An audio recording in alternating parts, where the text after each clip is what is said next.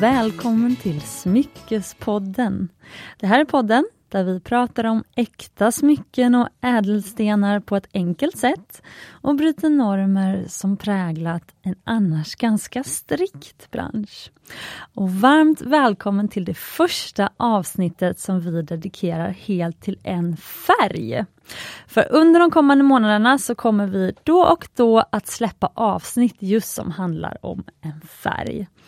Och idag så ska det handla om färgen Grön! Yay! Yay! Grön som i dammsugare. Grön som i dammsugare, grön som i turmaliner. Jag har på mig en grön klocka. Precis. Eh, dagen till ära. Grön som i din önskemotorcykel. Precis.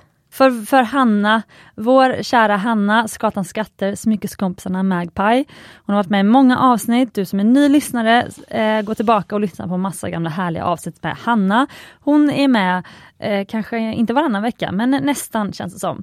Eh, vår mest frekventa poddgäst. Mhm. Hanna, vad är det vi firar idag? Vi har fika i studion.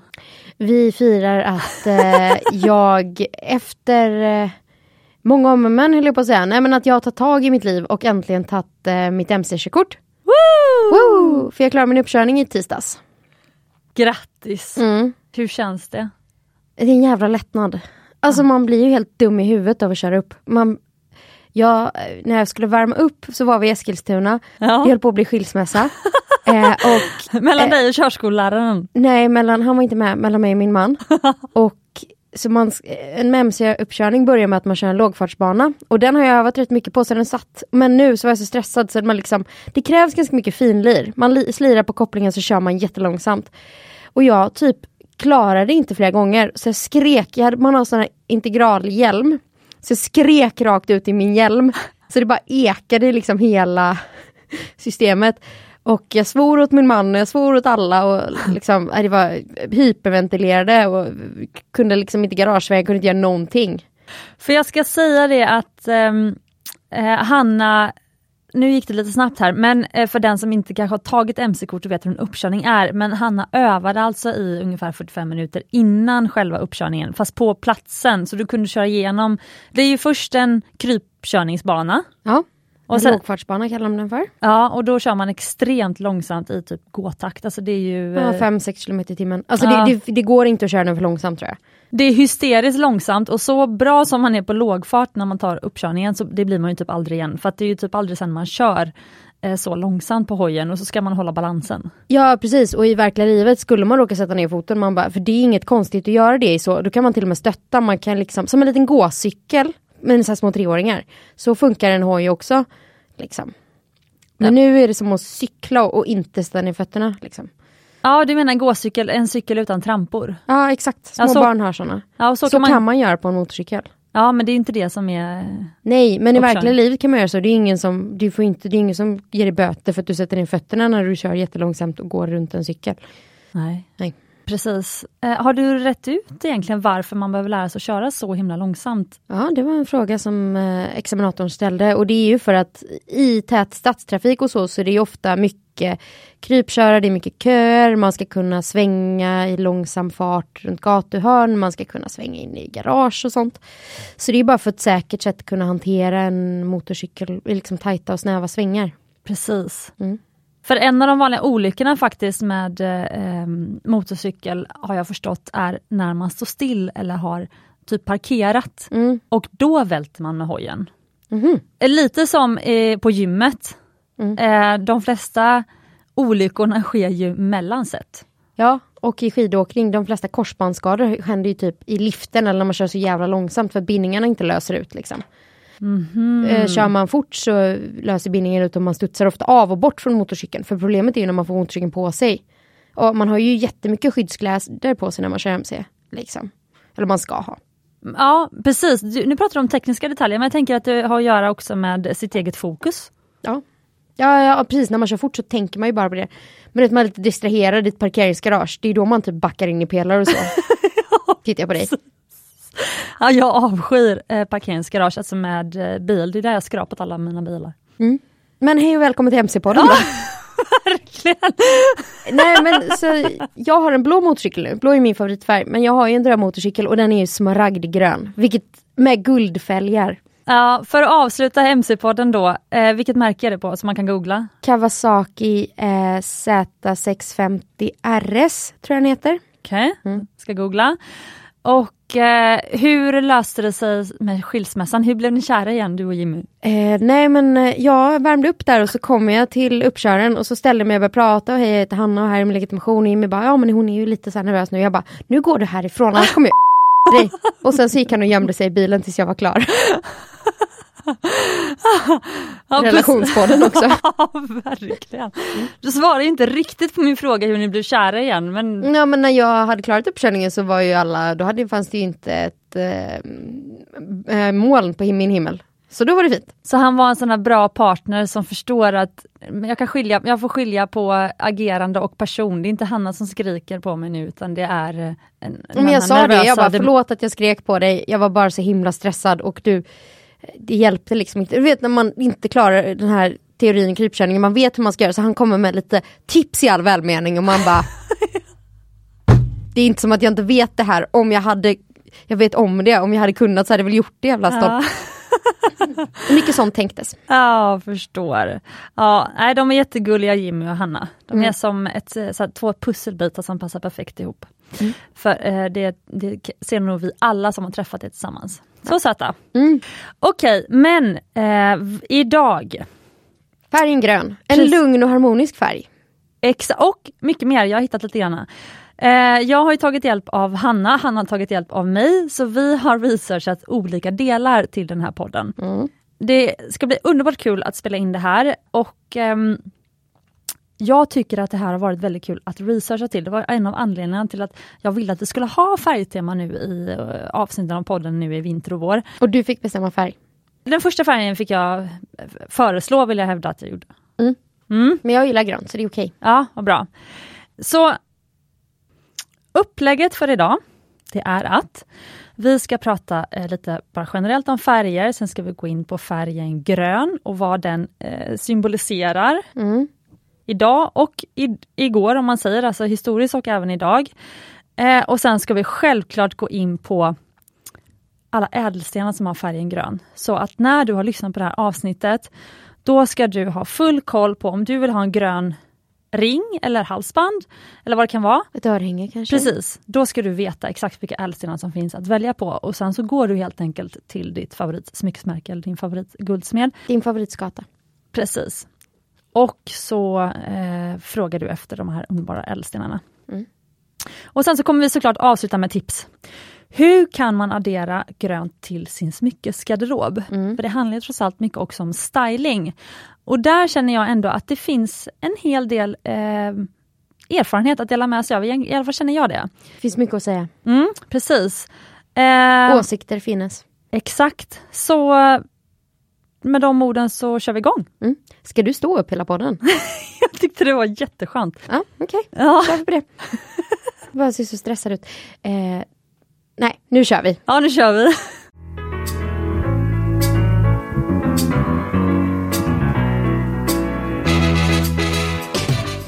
Eh, jag står upp för att jag tycker att det är skönt att använda mina ben så mycket som jag sitter på dagarna nu. Eh, men Hanna, vad är din relation till färgen grön? Jag älskar ju gröna krukväxter. Mycket gröna, duttar väldigt mycket med mina plantor hemma. Sant. Mm. Sen har jag faktiskt rätt mycket gröna eh, jackor. Eh, har jag. Och jag har eh, två gröna handväskor. Eller en gul och grön. Eh, så jag har mycket gröna kläder, militärgrönt, olivgrönt, så mycket så jobbar jag. Mm. Eh, min, en av mina favoritklockor har en jättefin smaragdgrön urtavla. Så jag är, det är inte min favoritfärg men jag uppskattar den. Och jag tror att det är för jag gillar, jag är lite, det har du skällt med att jag är lite manlig. Och det är ju ändå en klassiskt manligt kodad färg. Nu kanske du kommer rätta mig här sen när vi rör oss i vad den har inneburit historiskt. Men det är ju ändå en rätt killig färg eh, som finns i naturen. Och som jag tycker gör sig väldigt bra med min favoritfärg blå. Mm. Så att jag har en positiv relation till färgen grön. Ja. Eh, Jag har analyserat kring din manlighet men det finns tidigare avsnitt om det eh, Mm. och det kommer säkert för den som vill lyssna mer om det. Men eh, intressant för att jag har skrivit här i min research att grönt är en könsneutral färg. Men det är research som jag själv tycker. Det har jag inte liksom läst någonstans. Kan vi inte säga att grön finns ju väldigt många olika nyanser Mm. och att ljusare gröna tenderar att vara lite mer feminina och när du går mot militärgrönt så blir det av liksom Mycket spännande. traditionella skäl då lite mer manligt i och med att majoriteten av eh, militärpersonal faktiskt fortfarande är män. Exakt. Mycket intressant. Det jag kan säga bara nu innan vi går in på all, alla detaljer, det är att om man tänker på färg, Mm. så det intressanta med färg är att det är kemiskt. Alltså vi uppfattar färger i naturen genom energier. Och ljus består ju av energi som... Fysiskt menar du? Det är fysik, inte kemi. Mhm, Okej, men det kommer kanske kemi här då. Hang on. Mm. För ljus består av energi som färdas i vågor. Mm. Och vitt, grunden, består av alla våglängder samtidigt. Fortfarande fysik. Mm. Mm. Och om ljuset inte är vitt så beror det på att någonting hindrar de här våglängderna. Mm. Visste du det? Ja, Mm. färg bryts. Jättebra. Just det, du har teknisk utbildning. Mm. För ädelstenar så innebär det då att färgen kommer av att det är någon typ av förorening Mm. i berget där de här mineralen då Vita diamanter, inga föroreningar. Exakt. Så till exempel så består rubin och safir av mineralet korund som hängivna smyckespoddlyssnare vet. Och korund är i sig själv helt färglöst, det är därför det finns till exempel vita safirer. Underskattad sten. Precis. Och smaragd, som då är kanske den gröna ädelstenen som de flesta, om man bara skulle ta någon på stan och fråga om en grön ädelsten, skulle de säga smaragd. Mm. Den får sin färg av krom som smyger sig in i beryllen som är det mineral som då smaragd består av. Mm. Men det är ju väldigt spännande och en andra grej är att grönt är en sekundär färg som skapas genom att man blandar andra färger. Så det är inte primärfärger då. Nej. Primärfärgen är röd, gul och eh, blå. Blå. Mm. Och grönt är, man kallar grönt för den fjärde färgen. Precis, så att man blandar gul och blå då får man eh, grönt i olika nyanser. Eh, och grön är ju ett spektra från liksom lite mer limeiga med gult och som går lite mer åt det här blågröna hållet. Alltså det finns ju en ganska bred skala på det som vi kallar grönt. Så kan man säga. Exakt.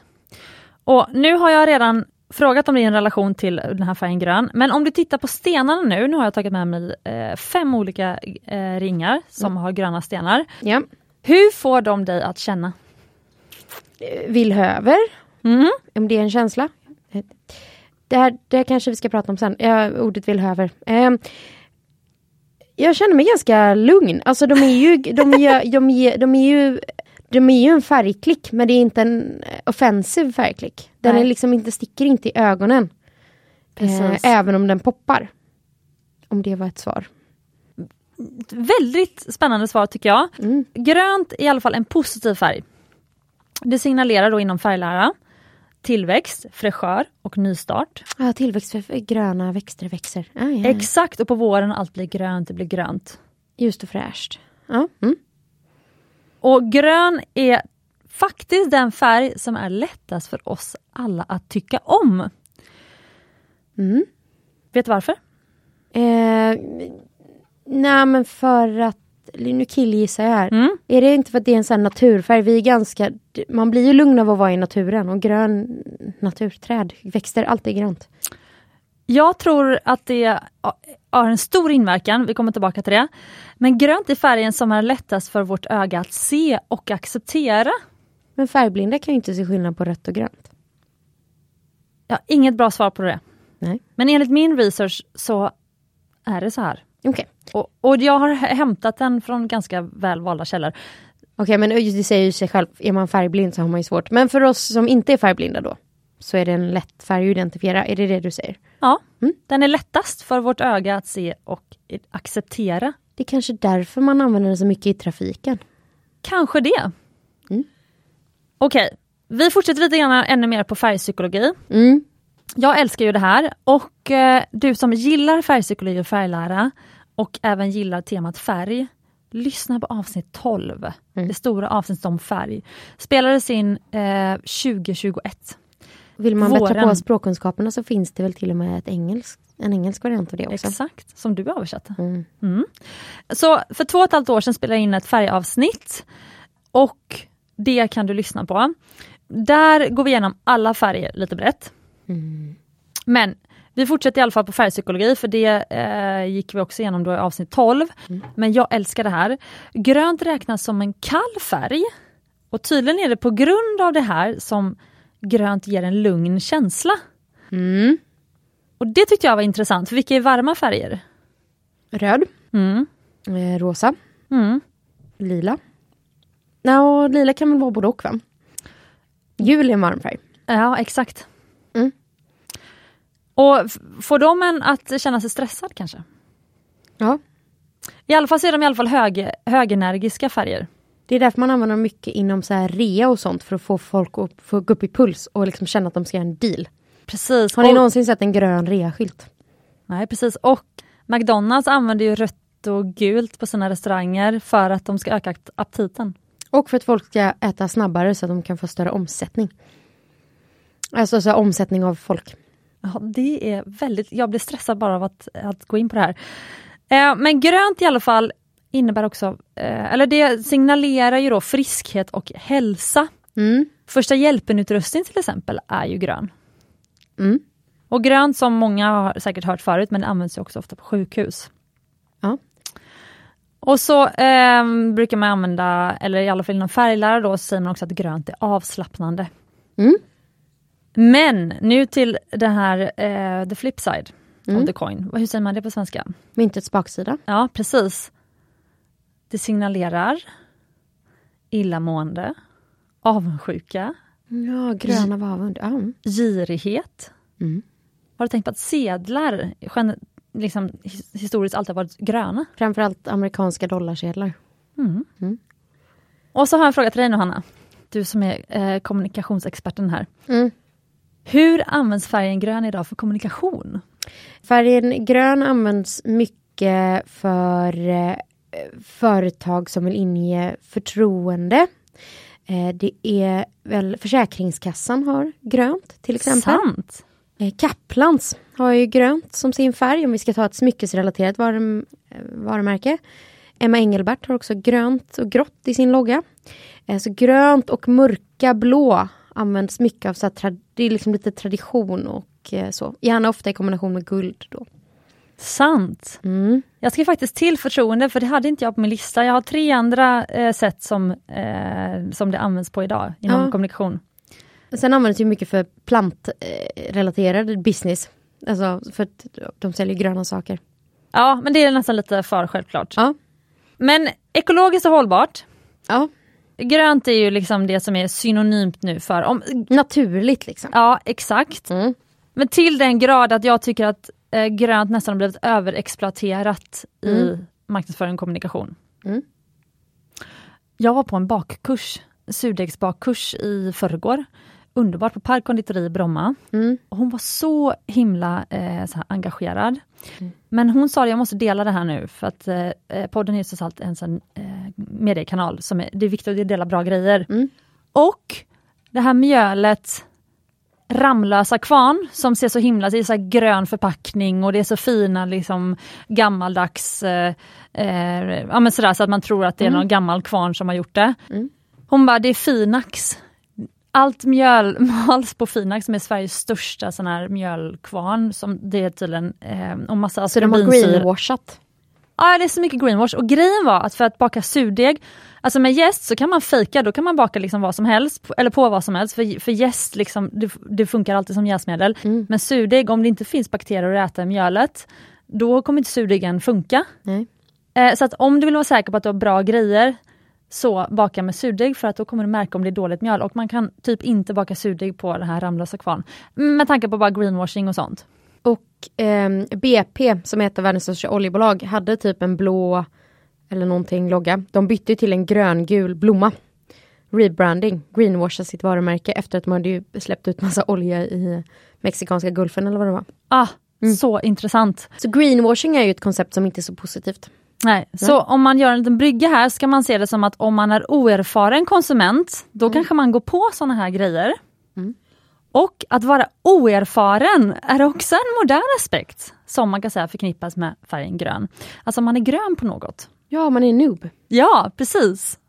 Eh, och en rolig grej är att om man är grön på kanske färg i sin smyckessamling. Mm. Mm. Eh, nu svalde Hanna här en grön dammsugarbit. Mm. När det, en av mina fin, favorittantbakverk. Älskar skiten. Mm. underbart. Då är i alla fall grönt en bra färg att börja med. Eftersom att grönt, vi kommer komma in på det senare i, vår, vår lilla tipsrunda på slutet. Mm. Eh, men det är en färg som går att matcha med nästan alla andra färger och som är en, ger en väldigt harmonisk bas till sin smyckesamling. Och vi kommer gå in på då också varför det är bra att ha en harmonisk bas om man vill ha en håll, hållbar liksom, smyckesgarderob. Mm. Eh, och sen finns det en tredje grej då som eh, man använder i kommunikation idag och det är tillåtelse. Mm. Alltså tvärt emot rött då så är ju grönt färgen som visar att så här, nu är det okej att köra. Och på uppkörningstemat, ja. Precis. Mm. Vi binder samman allting här. Eh, jag fick även, jag kom på den här, du vet den här gröna skylten med en vit gubbe som springer. Mm. Det är också kanske då liksom säkerhet, kom i säkerhet, följ de här gröna skyltarna. Mm. För om det är rött, då vill man ju inte följa den skylten. Nej. Nej. Gröna backar i skidbacken, mycket snällare än svarta och röda. Jag älskar gröna backar. Jävla mycket stakande bara. Okej. Mm. ja. Så vad tycker du om den här informationen? Mm, mycket bra. Ja. Det var så goda bakelser. Mm. Bra. Vi har köpt eh, dammsugare på Vetekatten, eller Vetekatten. Mm. ja. Du vet katten. Um, välkommen till Göteborgspodden. Um, nej, men, nej men det låter bra, det låter rimligt nu när du säger det. är många grejer som man kommer på är ju så här självklart, man bara ja så är det ju såklart. ja, precis. Mm. Så det var bra. Mm. Du får godkänt. Ja, kul, för nu tänkte jag att vi skulle gå in på ädelstenar i färgen grön. För jag tänker att vi behöver inte stanna ännu längre på eh, färgpsykologi. Jag kan säga att vi kommer ha så underbara Sara Garanti kommer komma tillbaka till podden. Hon är ju färgteorins eh, drottning i Sverige. Mm. Så då kommer vi prata ännu mer om så här känslor och, och, och sånt just med i färgen grön. Men gröna ädelstenar då? Vi pratade om smaragden, men i min lilla odyssé bland gröna ädelstenar så har jag då lärt mig att det finns massa. För jag började min uppräkning när vi pratade lite om vilken research vi skulle göra. Och kom på typ 10 på rak arm. Sen la jag ut ett Instagram-inlägg i morse och fick typ 10 till utav en, eh, hon jobbar väl i och för sig som juvelerare så det är inte så konstigt. Så vi har ju smaragden som är en av the big four. Eh, klassisk ädelsten, väldigt hård men skör. Alltså den har en elektrisk färg som vi har pratat om att grönt finns i väldigt många olika nyanser, det finns väldigt många olika gröna ädelstenar. Men jag förstår varför smaragden är så älskad för den är den har liksom en elektricitet i sig som inte finns i nästan några andra stenar, vilket jag tror är varför man ändå använder den så pass mycket som man gör. För den har ju ändå några negativa aspekter. Det är hög klyvbarhet, den är ganska, den tål damm och sen blir får inte mikroreper men den slår man i den illa så kan den lätt spricka liksom. Ja, men, Den är som en perfekt tempererad choklad, den bara bryts. Den är inte seg liksom.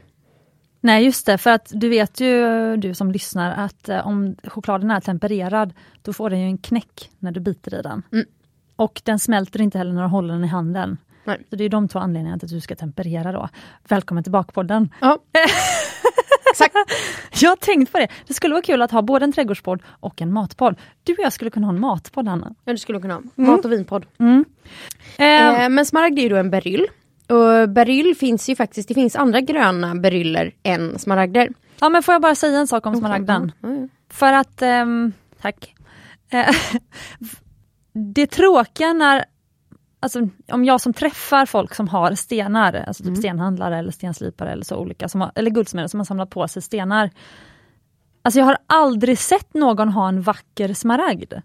Det är det problemet som jag skulle säga, för nu ofta också i podden vi pratar om det här, ja ah, den är så skör, den är så skör. Men det största problemet med smaragder är att det går nästan inte att hitta snygga. Om, Skämtar du eller? men har du sett en, Massor. Ja men du har ju i och för sig varit på Graph i, på liksom Rivieran men jag menar mer generellt att liksom i normala prisspann. Men jag skulle säga, det finns ju rätt mycket vintage-smycken som har maffiga smaragder som är vackra. Men smaragder är ju inte, jag tror att du gillar ju väldigt klara stenar. Och smaragder är inte klara, de har nästan alltid inneslutningar. Nej men de måste ju vara snygga på något sätt. Alltså, de flesta smaragder som jag tycker jag ser är liksom att färgen är lite skev, om man säger den liksom inte så snygg. Och att det ser ut som att det är en ja, jätte, jätte gammal, liksom, den ser sliten ut. Den, alltså de flesta ädelstenar blir man helt sådär eh, hänförd av för att man bara tycker att de, det är det vackraste man har sett. Men jag så... tror att de glittrar inte lika mycket för att de har de här inneslutningarna. Alltså jag tror att det är en acquired taste att gilla smaragder. Men jag tänker att hela världen kan inte ha fel och du kan ha rätt. Jag tror att det är du som är outliern här. Jo, på ett sätt. Men eh, jag undrar om alltså hela världen, alltså, alltså om man pratar om folk som man har träffat verkliga livet. Det, mm. jag har i alla fall nästan aldrig Jo, det finns några jag träffat, men de är väldigt smyckesintresserade som har någon riktigt snygg eh, smaragdring hemma. Men de allra flesta har ju inte det. Alltså de allra flesta har aldrig ens varit eh, liksom Nej men det, jag tror att det också att det krävs rätt mycket intresse och rätt mycket nörderi för att eh, våga investera i en så pass dyr sten. För de är dyra stenar för att det är en sån som ändå, in, som ändå har de här nackdelarna av att vara lite skör men hård. Um, mm. Mm. Ja men vi kan gå vidare. Mm. Men eh, det är en beryll och det finns ju mintberyller eh, som är ljusgröna beryller. Och det här pratar vi om, när övergår en mintberyll från att vara en mintberyll till att vara en smaragd? Vi vet inte riktigt. Men vi slänger ut frågan bland följarna tycker jag. Om det är någon som vet liksom var gränsen går. Det är lite som där när går någonting från att vara en rosa safir till att vara en rubin. Eh, men eh, smaragder är i alla fall hårdhet 7,5 till 8. Så hårda och bra. Eh, och de fick en färg som du sa av krom. Men det är ofta väldigt mycket kaos i berggrunden när de skapas. Det är därför de blir liksom så sköra och inneslutna. Men om vi går till en, din favorit, en av dina favoritstenar. Turmalinen. Mm. Mm. Nästan lika hård, 7 till 7,5. Och den är ju verkligen så här flaskgrön. British Racing Green, alltså den är verkligen så här djupgrön finns de i mörka gröna. De går lite lite mer åt en varmare grön ton även om grön är en kall färg. Och så finns de i lite ljusare. Otroligt vacker sten och jävligt mycket billigare. Nu svor jag, förlåt. Ja, du får lugna dig med svordomarna Hanna, ja, för barnen väldigt, som lyssnar. Vi kommer fram till att det inte är det. väldigt mycket billigare än smaragder. Så att turmalin är ju ett väldigt bra alternativ och framförallt om man då inte vill ha den här lite turkos elektriska undertonen utan vill ha en mer solid och jämn färg. Finns i liksom olika mörka eh, varianter, ofta väldigt mättade och skitsnygga. Sen har vi eh, savoriter som också, de är, tänker en mörk ärta. De är också 7 till 7,5 och det är faktiskt en granat. Och granat vill jag hävda är en av de mest underskattade ädelstenarna. Just röda granater tycker jag är underprisade oftast för vad man får. Och savoriter är ja, 7 till 7,5 i hårdhet som jag sa. Och det är även krom där som ger den eh, gröna färgen. Jag tror att i de röda granaterna så är det järn. Sen har vi ju min favoritsten, Safiren, finns också i grön, men där finns det ju inte den här mörka nyansen. De är ofta oliv eller kanske mintgröna. Jag har ju en regnbågsfärgad Safiring och den har ett gäng gröna stenar. De är väldigt ljusmintiga. Liksom. Och de är hårdhet 9, så det är en väldigt bra och hållbar sten om man vill inkorporera färg och gilla de nyanserna. Eh, så det är ett bra tips. Och vad innebär hårdhet, Hanna? Hårdhet, det fanns en eh, tysk dude som hette Må. Han skapade en skala som heter Mås skala och det är en relativ skala. Eh, där han liksom rankade stenar gentemot varandra. Diamant fick värdet 10. Han tyckte väl att det var jämnt och bra.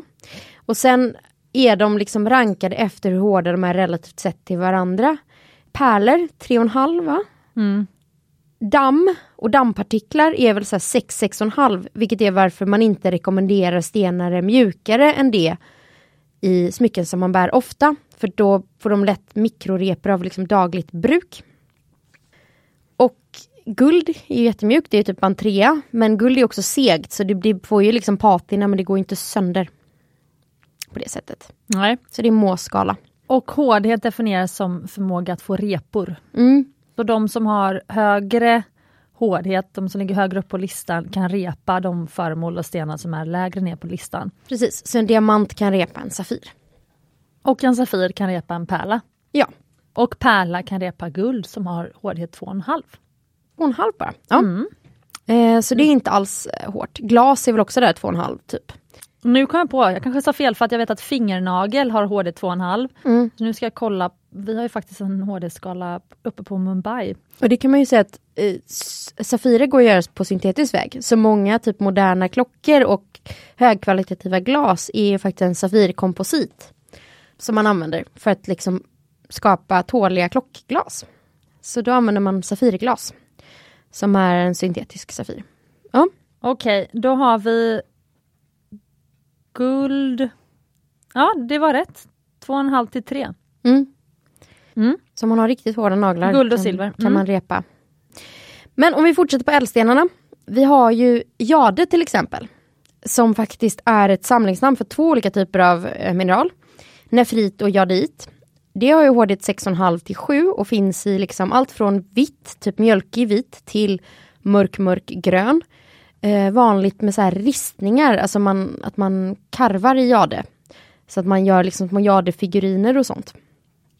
Gillar du jade? Ja. Det gör jag. För den är ju väldigt mjölkig. Mm. Så det blir inte alls, man facettslipar ju inte jade på samma sätt som man gör. Det är mycket mer cabergoner eller bulliga former. Så att man facettslipar inte jade för att du får liksom ändå inte den här ljusrefraktionen. Och när vi ändå är inne på lite mer opaka stenar så har vi också malakit som är eh, en kopparhaltig mineral. Den är jättemjuk. Den är 3,5 till 4. Och den är ganska vanlig men många så här, eh, fina smyckesmärken, typ Van Cleef Arpels använder ju väldigt mycket malakit.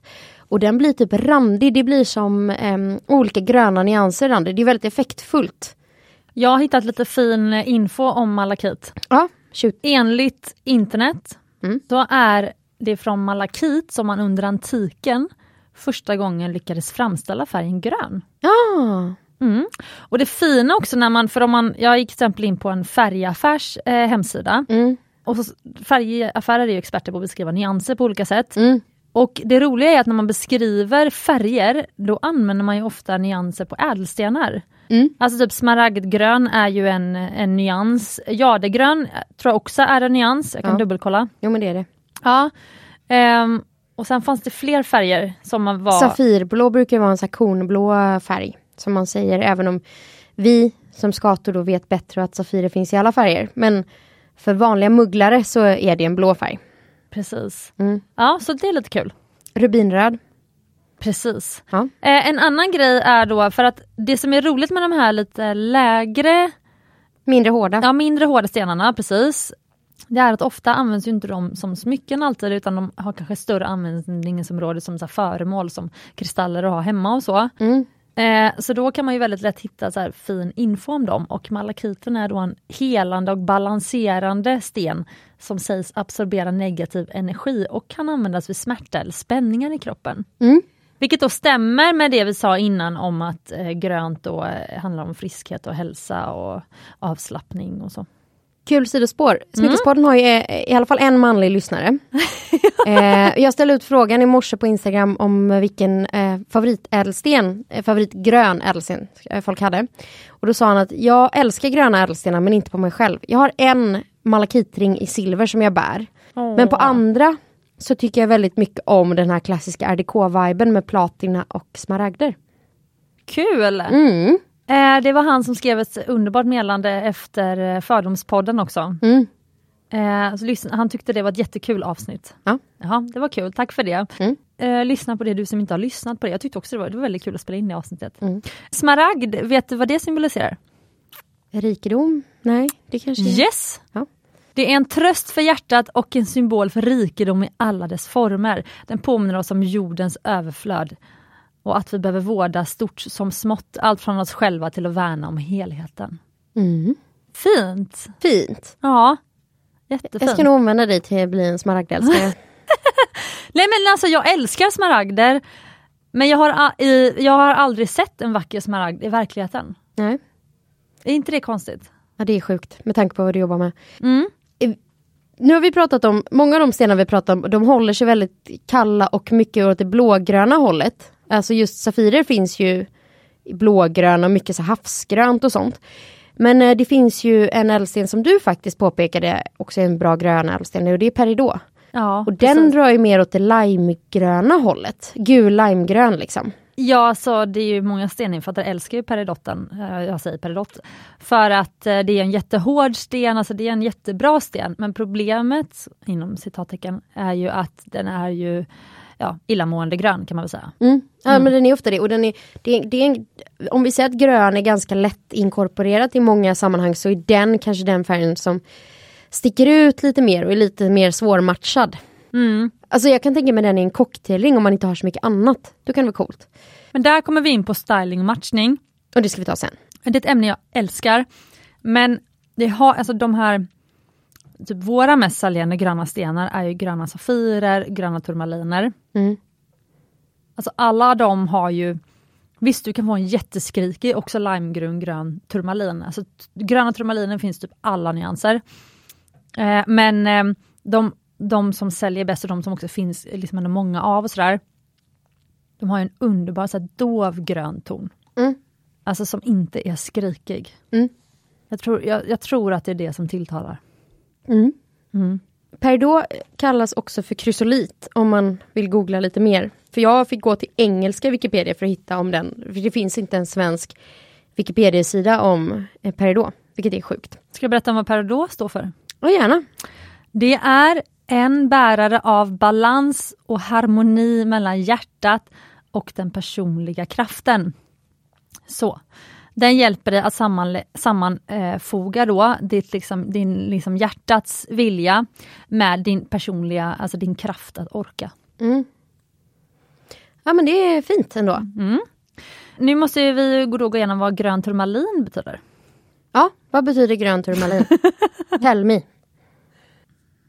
Jag sammanfattar det med kreativitet. Det står att det är en, en healingsten, så att säga, en helande sten för hjärtat, känslomässig obalans och oro. Men det ska vara en sten för att skapa ifrån hjärtat och uppskatta livets överflöd och få kontakt med sin egen inre rikedom. Och för mig är allt det här exakt vad kreativitet handlar om. Och om man är orolig, Ja, mitt eh, bästa exempel är när jag själv eh, skulle hantera pandemin, eh, där våren 2020 och eh, allting var ovisst och man visste inte ja, man visste inte vad det var som hade då kommit hit. Och då blev min lösning att förutom att jag yoga och andas lite varje dag, Mm. satt på sängen i, eh, med korslagda ben, kommer jag ihåg, och andades genom vänster näsborre. Funkar jättebra. Mm. Eh, men det, var jag, det hjälpte mig att skapa, att skriva. Alltså Fanny sa det till mig, eh, av vår produktionschef på Mumbai, eh, typ förra veckan. Hon bara, ja men det var den smycke vi gjorde 2020. Ja men den gjorde också 2020. Alltså du designar väldigt mycket 2020. Mm. Jag hade typ glömt bort det. Men det var verkligen så. Alltså väldigt många av våra liksom ny, liksom storsäljare idag, eller sånt som liksom också satte en ny riktning för Mumbai, var, eh, gjorde jag 2020. Mm. Det är ju intressant. Ja. Det tänker jag också, det var innan du blev mamma. Jaha, jo men, jo, men det, jag har ju bara varit mamma ett och ett halvt år av hela mitt liv. Ja exakt. Men eh, det var också innan. Nu har du haft annat fokus ett tag, eller? Ja men jag har ju skapat ett barn Hanna. Ja Det är ju höjden av kreativitet och skapande. Verkligen. Ja. Så det ska man, men det är faktiskt en sak man ska tänka på om man känner som mamma att man säger åh, får inte gjort så mycket och så vidare. Du har skapat ett barn. Ja, och nu ska det här barnet få blomstra. Och har Bonnie gröna kläder? Eh, Nej, du klär henne bara i rosa. nej, nej, nej, nej, nej. Bonnie börjar se ut som en liten hippieunge nu ska du veta. Mm. Och väldigt mycket second hand, ah, jag älskar det. Mm. Men det är väldigt mycket, alltså min, jag tror det skär sig i min tvillingsysters ögon. Hon är väldigt eh, sådär eh, snäll. Hon har inte ett dagisbarn ännu. Nej men hon säger det inte högt. Eh, men jag tror att ibland undrar hon, vad har Cecilia tagit på Bonnie? Men du skällde ju på din eh, baby daddy i början när, när du inte tyckte han matchade rätt. Så det är nog bara olika faser. Precis, men det handlar om att älska varje plagg. Så varje plagg för sig som hon har nu, det älskar jag. Det är köpt av en anledning. Ja. Mm. Men eh, ja, har du någon mer sten på din lista? Nej men jag fick ju här eh, standby för eh, lista på stenar som är gröna. Aventurin, demantoid, prassiolit, alexandrit, krysopras, herregud. diopsid, apatit, florit, serpentin, moldavit och säkerligen en oändlig massa fler. Eh, detta kommer från Malin Ivarsson som har ett eget smyckesmärke. Men hon säger också att hennes favorit är nog smaragd. Men hon gillar också turmalin för turmalin. Jaha, okej. Det blir ju turmalin, turmalin. Ja, ja, det var lite kul faktiskt. Ja. Så hon säger att den ligger också varmt om hjärtat. Ja. Mm. Vet du vad, jag hittar ingen riktig eh, betydelse för grön safir. Nej. Bortglömd. Men Safir, eh, någon som frågat här, vad är Safir bra för? Vet du vad Safir är bra för, vad de har svarat? Ja, men nu är det ju så hippidippi skit. Jag bara, det är en hållbar sten som är snygg. Det här är från Kristallrummet. Jag Ja, tycker- såklart. Mm. Kristallrummet.se. Eh, Safir är en sten för rikedom och framgång. Okej. Lite då som smaragden helt ärligt. Mm. Undrar Blått är ju väldigt mycket, det är en ganska ma- an, eh, traditionellt sett manlig färg. Förutom historiskt sett, för då var det lila. Men nu så är blått ganska manligt. Mycket så här gamla banker, anrika sånt har ju så blått och guld. Ja precis. Mycket båtar är blå. Ja precis, och just det, och Safir är ju generellt blå i, i, i, folkets ögon. Om man plockar en valfri person här utanför då, säger, tror, då säger de att en Safir är blå. Ja. Ja. Men den hjälper oss att fokusera och öppna vårt sinne för det vackra och sköna. Det kan jag tänka mig. Jag har ju mörkblå väggar i mitt sovrum och på mitt kontor. Mhm. Tycker du att banker öppnar det vackra och sköna? Eller när du går in på Handelsbanken, känner du att du blir... Ja, men det finns ju ganska många gamla banker i så gamla vackra stora stenhus. Mm. Och så. De är ju lugna och inte så stressiga miljöer i alla fall. Nej, jag håller med. Ja. Eh, Men det står också Safiren ger oss inre frid och i samma mening står det att det uppfyller vårt medvetandes inre önskningar och begär. inte det motsatsen till inre frid? Eh, det är väl på vad man tycker om begär. Vad man, ja, jag vet inte riktigt. Mm. Eh, sen hittade jag faktiskt här, nu står det att grön Safir ger visdom av integritet och trohet. Mm. Det är intressant att den är, grön verkar vara en väldigt, det finns många dualiteter där. För grönt är både att vara nybörjare, jag tänker typ som ett litet skott som spirar. Ja, Men det är också gamla, du vet så här stoiska ekträd som har stått i 300 år. Precis. Med förtroende. precis. Så de här dualiteterna, jag håller med. Klokt sagt och jag känner att jag ska lite lämna det här till eh, Sara Garanti. Jag vill prata med en expert. Mm. Mm. Ringa en vän. Ja, verkligen. Podda med en vän. Ja. Mm. Hur kan man addera grönt till sin smyckesgarderob, Hanna? Eh, nej men det tycker jag att man kan, bör och ska göra. Eh, sen är det ju så, äkta smycken eh, av många skäl är ju dyrare än många andra saker. Eh, och man kanske inte har obegränsade resurser och kan köpa så många smycken.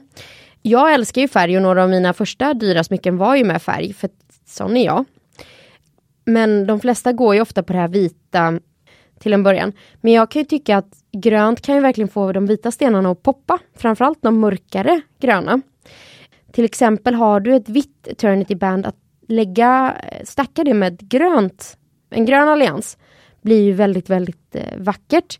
Och det är också en färg som ofta inte skär sig så mycket till någonting annat. Så ska man börja med någon färg så är det en bra färg att börja med för den funkar ofta väldigt bra med både rött guld och vitt guld och platina.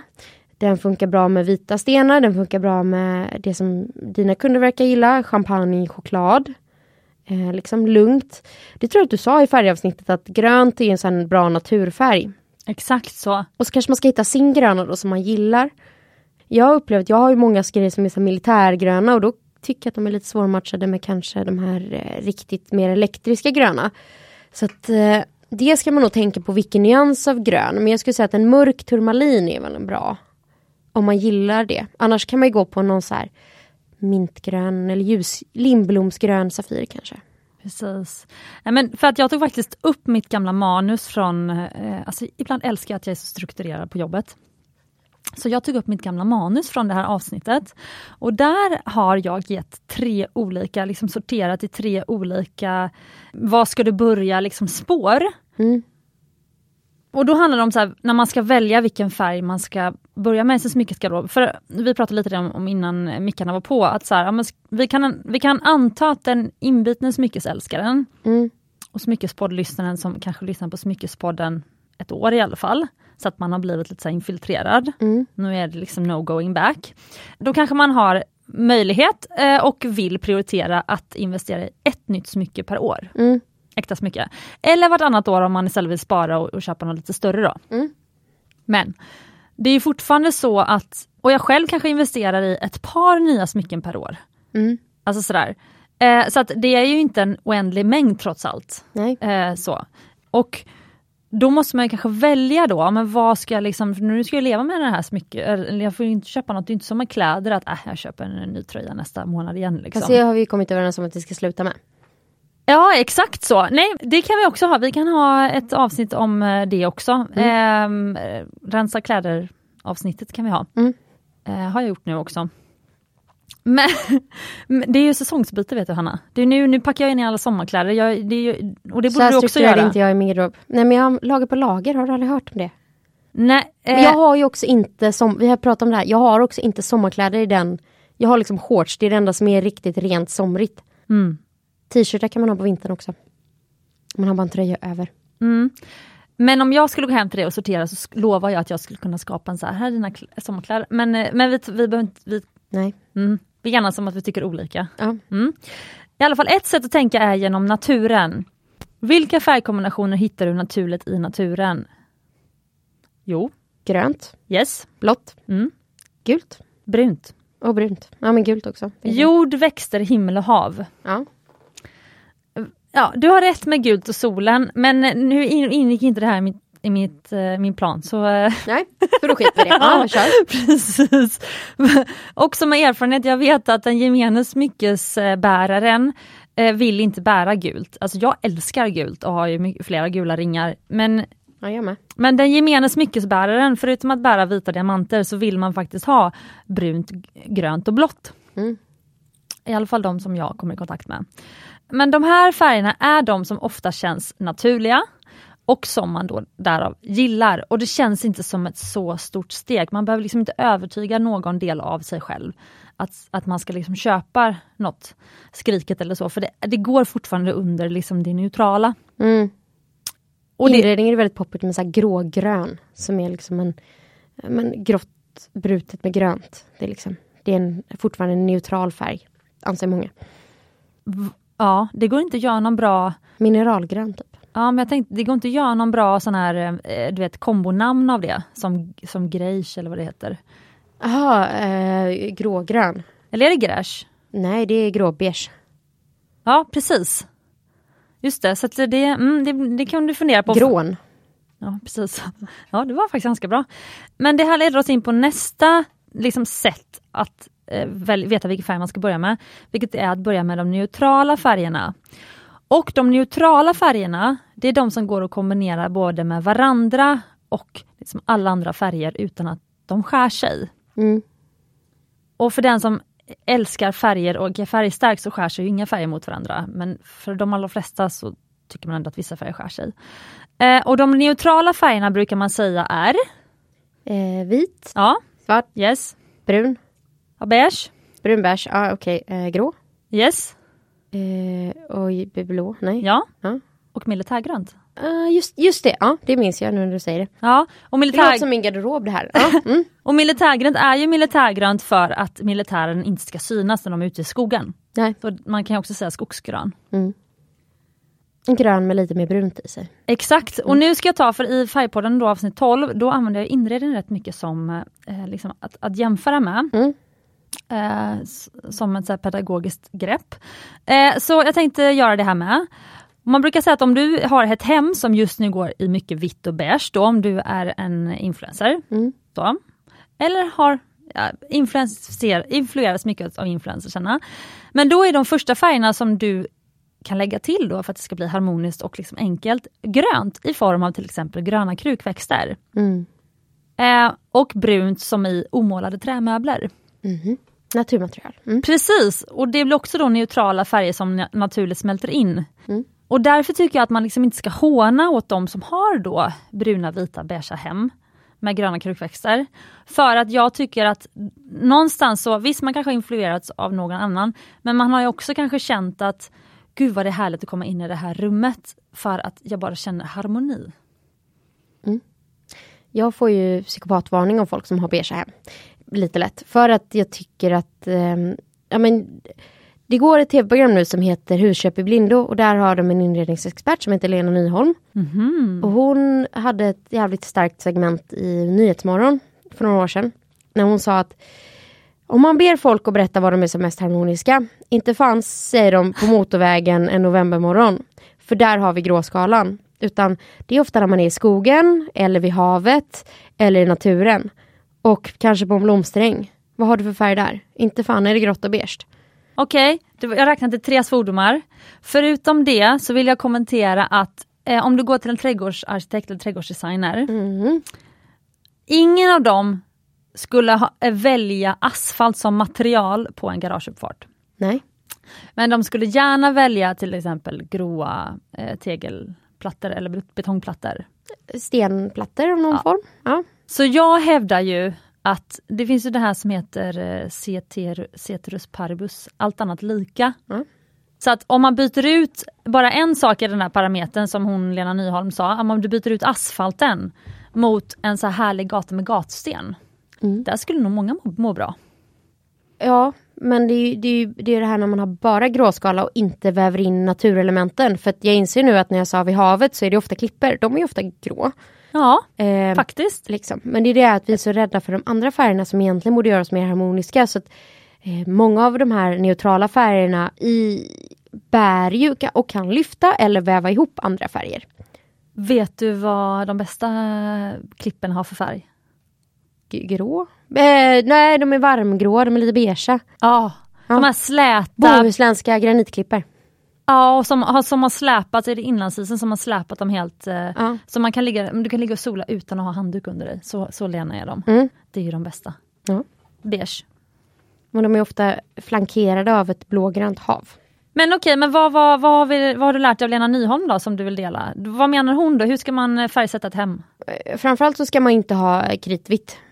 Det är ju liksom kopiatorpappervitt. Mm. Eh, sen brukar hon måla taken väldigt mycket. För oftast målar vi väggarna men vi behåller taken vita. Och jag ångrar mig så bittert att jag inte bara tog chansen att måla taket när vi målar vår lägenhet. För nu har min man typ vetoat och eventuellt att måla taken. Och det kan skapa en så otroligt härlig effekt att kanske ha en, en nyans av något i taket. Det behöver inte vara samma som på väggarna men det skapar något mycket mer ombonat. Ska det då vara lite ljusare än väggarna generellt för att skapa höjd? Eh, nej, det behöver det inte vara. Har du ljusa väggar kan du ha ett mörkare tak. Jag tror att vi i Sverige, vi är så jävla... Det måste vara ljust och fräscht för att skapa rymd. Man bara, fast om du tittar på djur och sånt, vad gillar de att gömma sig? Var sover de som bäst? Var sover Maja som bäst? Eh, Hon älskar eh, sin sån här hundväska. Ja, Så- exakt. Vi ja. känner oss trygga, ombonade, livmodern. Inte fan är det ljust och fräscht. Nej, och det är som så små, som de nyföddaste bebisarna. Ja. Och så som bara ligger oroliga i vagnen och sen så kommer så här klassiskt då, det har hänt både mig och tvillingsyrran, kommer stora syrran där som redan har tre barn och bara så bäddar in vå- våra lilla då små bebisar i så här massa massa filtar på sidorna och du vet så här knock, så knycklar in som en kokong. Mm, Och så bara, åh, den ville bara ha det lite mysigt omkring sig. exakt. Så att jag tror att man underskattar det här med att det är ljust och fräscht. Alltså ljust och rymd och så, det kan man skapa på andra sätt. Men jag är en person som älskar att bygga kojor liksom. Det Ja. man när man var liten. Ja, Så jag tror att så här, eh, nej, har du en etta på 22 kvadrat och det är sjukt trångt, du kanske inte ska ha knallsvart tak. Men du skulle kanske kunna jobba med någon, eh, säg någon ljusgrön i taket och kanske någon sandfärgad vägg för att få det lite mer ombonat. mm. precis så. Eh, Välkommen till inredningspodden. Ja, verkligen. Men det här är jättespännande för det finns också i inredning så, och det är ju något som vi också, man behöver inte vara inredare för att känna av det här i rum. Nej. Men man gillar ju inte de här mentalsjukhusvita väggarna. Utan när man målar om i sitt eget hem, då inser man ganska snabbt att oj, jag behöver ha i alla fall någon liten bruten vit. Mm. Och den brutna vita, enligt eh, liksom lite så här, det jag har läst på om färgkombinering och sånt, och även från avsnitt 12, det är ju att eh, det, det brutna vita gör att övergången till alla andra färger blir mycket mjukare. Så det blir inte sån kontrast. Och i smyckesmotsvarigheten till det tycker jag mig se är, i vårt fall, champagnediamanterna. Mm. Alltså, för de flesta som väljer färg från oss börjar med att välja till exempel en champagnediamant. Mm.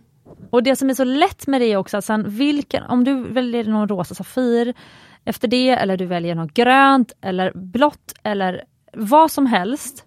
Det som möjligtvis Nej. Men det kritvita får ju allting att poppa, det blir en väldigt mycket starkare kontrast. Så vill du ha harmoni så ska du inte ha vitt. Liksom. Det vita gör du för att få någonting att poppa. Inte för att få någonting att smälta in. I alla fall inte i smycken tycker jag. Nej, exakt så. Nej, precis. Ja, nej men så att så här, det finns ju en bruten vit motsvarighet inom ädelstenar tycker jag och det tycker jag är eh, champagnediamanter. Mm. Det kan ju även också vara om man inte är så förtjust i den beiga tonen kan det vara en ljus eh, kanske. En väldigt väldigt snäll rosa. Mm. Mm. Sant. Den andra grejen som är, för det finns eh, ett annat sätt att välja vilken färg man ska ha och det kan vara att eh, göra en färganalys av sig själv i spegeln. Mm. Alltså vad passar man själv i? Mm. Hur skulle du se på det kring eh, att välja ädelstenarna? Jag gillar ju att klä mig, för er som inte har sett mig så är jag hyfsat blond i alla fall när jag färgat håret. Jag gillar ju eh, ganska krispiga färger egentligen. Typ eh, marinblått, svart, vitt. Har väl börjat leka med lite så havrefärgat och sånt men jag tycker att det smälter in för mycket i huden och det funkar nog inte med hur jag är som person. Utan jag jobbar nog mer på de mörkare färgerna. Och sen har jag väldigt lite, alltså jag avskyr färgen lila, det är det värsta jag vet. Gult har jag inte så mycket på kläder för att jag tycker att det skär sig mot mitt hår. Mm. Mm. Men jag får ju ändå den känslan när jag ser det, för nu får jag en bild av dig att du har en så vit skjorta, det har mm. du ibland och det är skitsnyggt. Tänk så här, vit skjorta, nu har du så blåa 70-tals jeans på dig, jättesnygga, så utsvängda och, så, och så, med en tight över liksom rumpa och så med ett skärp i midjan och instoppad tröja. Instoppad marinblåst tröja, mycket snyggt. Nu har du på dig två guldhalsband, dina som du brukar ha som du älskar. Men det är en Pacman-symbol och en medaljong. Jag hade ju känt att, för nu ser jag framför mig då dig istället i vit skjorta mm. och de här jeansen och skärpet och så typ en så här eh, rosa stort glittrande halsband. Mm. Eller, eller kanske på en tunn guldlänk men en stor ballock liksom rosa. Mm. Det hade varit skitsnyggt. Och om man vill få in, för nu tycker jag att vi också kanske snackat ner, eller jag kanske i alla fall känner att jag har gjort det, snackat ner så här, de skrikiga färgerna. Men alltså jag älskar ju hur man kan använda kläder som bakgrund för att framhäva de här coola, alltså bara kolla på mig-färgerna. Mm.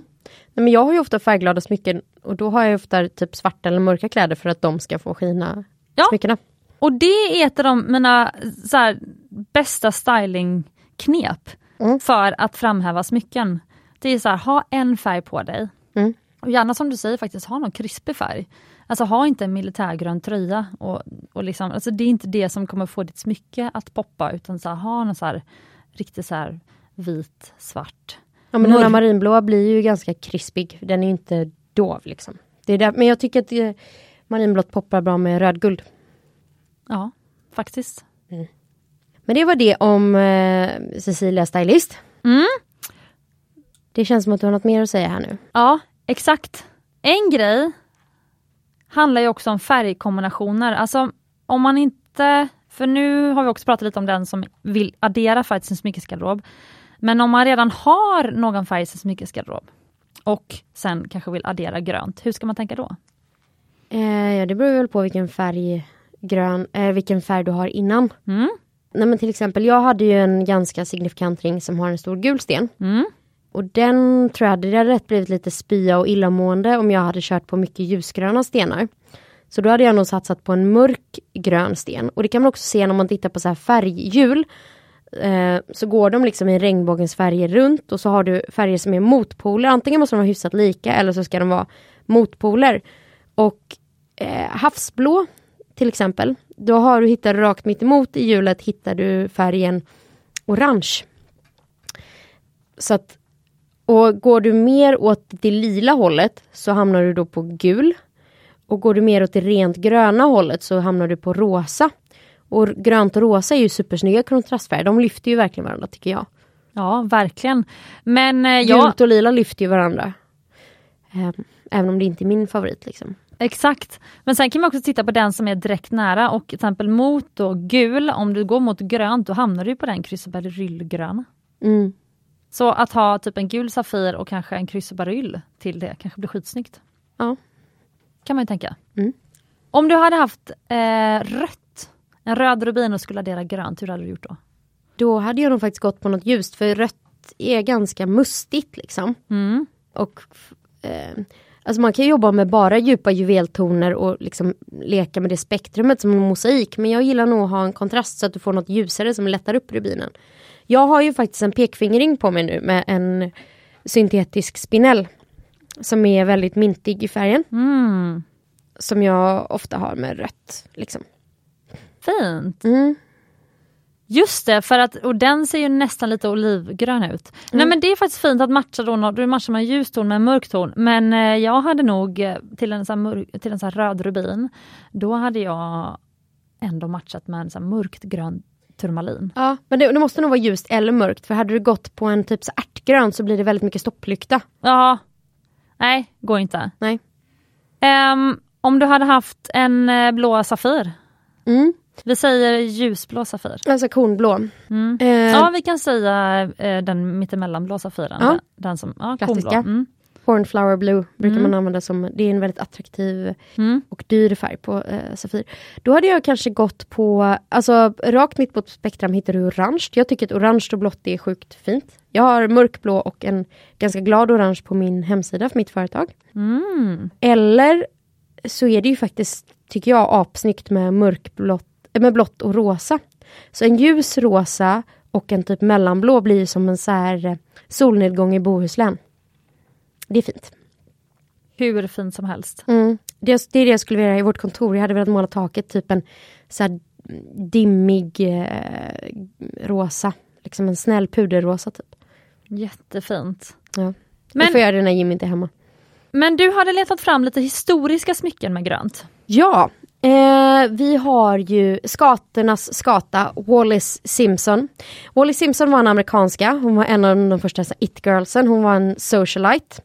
Eh, hon född då 1896 och nu går vi all in svensk damtidning. Hon skilde sig från sin man för att hon blev kär i King Edward the Eighth, alltså Edvard den åttonde. Och skapade stor skandal för att hur skulle han kunna vara ihop med en tidigare frånskild person? Det förstår vi, det går ju inte. Liksom. Eh, så han avsade sig kronan för kärleken. Och han var också mycket, mycket bra på att ge henne smycken. Och hon hade en rätt moffig förlovningsring.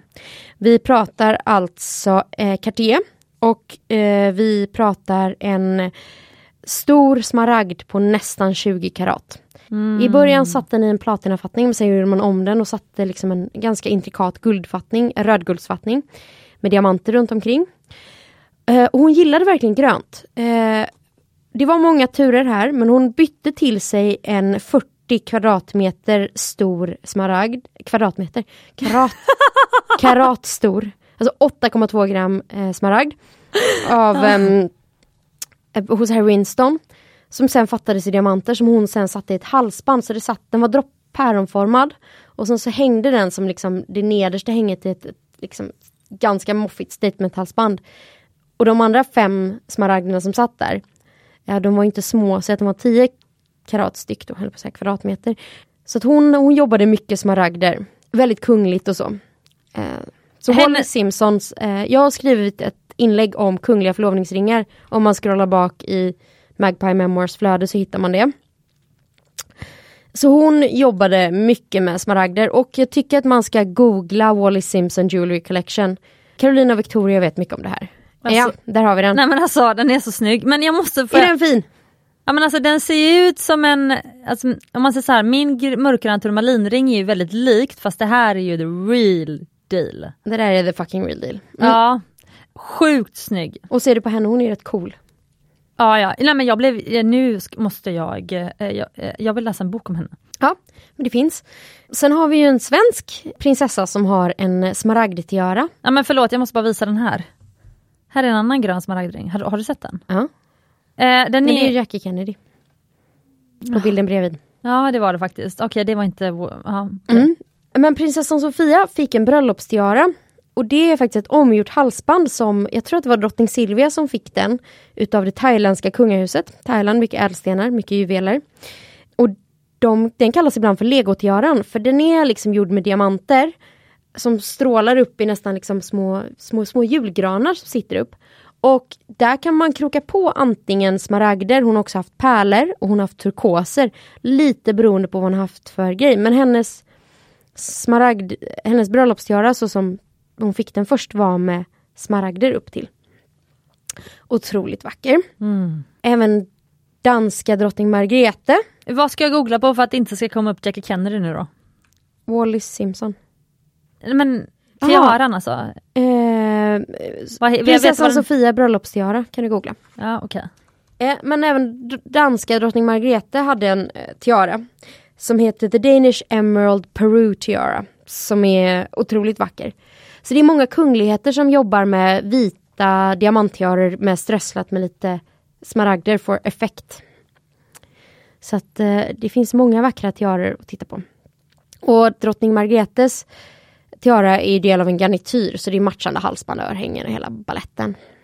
Alltså nu eh, googlar jag, jag var faktiskt tvungen att googla på engelska för att få upp hennes tiara. Mm. Men du har så rätt, det ser ut som små julgranar men framförallt så är det att smaragderna är ju som alla de här små julgranarnas Stjärnor. eh, stjärnor. Mm. Så det är som diamantjulgranar och på toppen sitter en stor grön smaragd. Mm. Men förlåt, jag måste bara säga, börjar inte hon bli väldigt lik drottning Silvia? Jo, lite i stylingen. Herregud! Ja, men jag tror att det är del av hennes liksom, eh, makeover från realitystjärna till prinsessa. Alltså man kan säga mycket om drottning Silvia men hon är drottninglik liksom. Ja det är hon faktiskt, jag måste faktiskt säga det. Hon gillar att klä sig i juveltoner. Ja det gör hon. Djupa juveltoner. Men det är också så här grepp, alltså förlåt men också ju äldre man blir. Alltså jag blir så här, klart man ska ha färg. Alltså för att nu vet man ju också att så här, ja vi ska gå på den här eh, julglöggen säger vi, nu är det snart de tiderna. Men alla kommer ha svart. Alla tjejer, eller, och killar i och för sig också. Men killarna kanske ibland har någon så ljus, ljusare skjorta eller någonting. De, de brukar inte ofta ha svart skjorta. Eh, men i alla fall alla har Satsa på något smaragdgrönt istället. Nej, men så, svart, så nu, jag har ju blivit mer, nu förstår jag, jag börjar bli mer som min egen mamma. Alltså så här, hitta ja, men, juveltoner faktiskt på kläderna för att liksom eh, göra någon form av sån här eh, personlig... Statement. Ja, exakt! Ja, det är en klocka. Alltså det känns som att, ehm, och samma sak när vi faktiskt satt i vi träffade faktiskt Sara Garanti i showroomet på Mumbai. Och så var Helena där eh, och så eh, satt vi allihopa och fika. Och då hade Helena på sig helt i svart. Ja, tiden. Ja, vi får klippa lite kanske. Just det. Och då sa jag till Sara, så här, men varför är det, om man är färgperson så gillar man inte svart, varför är det så? Hon bara, nej nej men alltså vi, eh, jag älskar svart. Eh, Och svart är väldigt väldigt elegant för det får en ju att känna sig väldigt elegant. Mm. Men samtidigt blir jag så här, det är perfekt om man till exempel ska sälja smycken som, som Elena då när hon träffar kunder och så. Mm. Alltså det är perfekt att ha på sig svart för att då får verkligen också smyckena skina. Så det är ju ett sätt att sätta sig själv i bakgrunden, att bära mörkt. Men om man vill sätta sig själv i framkant och liksom så här, Mm. Inte bara exhibitionistiskt utan även så bara av, av liksom, bara self liksom självförtroende. Vad bär färg? Michelle Obama had, har ju väldigt mycket klänningar i färg. När hon ska liksom tala till folk så har hon ju ofta ganska starka färger. Men Maud Olofsson var väl också känd för det, för att vara en färgklick bland männen? Mm, även Annie Lööf hade ju väldigt mycket färg. Hon har ju rött hår, hon har ju väldigt mycket gröna powersuits. Liksom. Ja, Snyggt. så våga färg. Men det är sant, nu är det dags att avsluta. Mm. Hanna visade mycket snällt en bild där det stod tiden. Det känns väldigt ofärdigt. Det känns som att det, men det här är ett ämne som är, är helt outtömligt. Ja, och jag tänker att vi kommer ju, nu har vi ju vävt in massa andra färger så det här var nog en otacksam grej att göra först för att då blir det ju långt för att man vill väva in de andra för att man kan liksom inte hålla sig och vänta till att diskutera alla andra färger. Nej, sant. Så precis, det kanske blir ett eh, till grönt avsnitt. Men hur som helst så har vi börjat nosa på färger och eh, jag tycker det här var kul. Mm. Och unna dig äkta smycken, ädla, gröna stenar. Precis! Var det avsluts... Eh, Det var ett försök till det, det var inte så bra. vi måste ställa en fråga till lyssnarna bara. Ja, jag ställde ju min, vilken är din favorit eh, ädelsten av de gröna? Men då kan vi säga så här, vilken var den första färgen du adderade till ditt smyckeskrin? Ja, jättebra fråga! Mm. Dela med er på DM på Instagram. Slida in, vi gillar det. Ja, följ Magpie Memoirs och Smyckespodden på Instagram. Tack Hanna för att du kom hit. Tack. Tack för din research. Själv. Och precis som Hanna säger, glöm inte att du är värd äkta smycken och ädla, jättefärgstarka ädelstenar.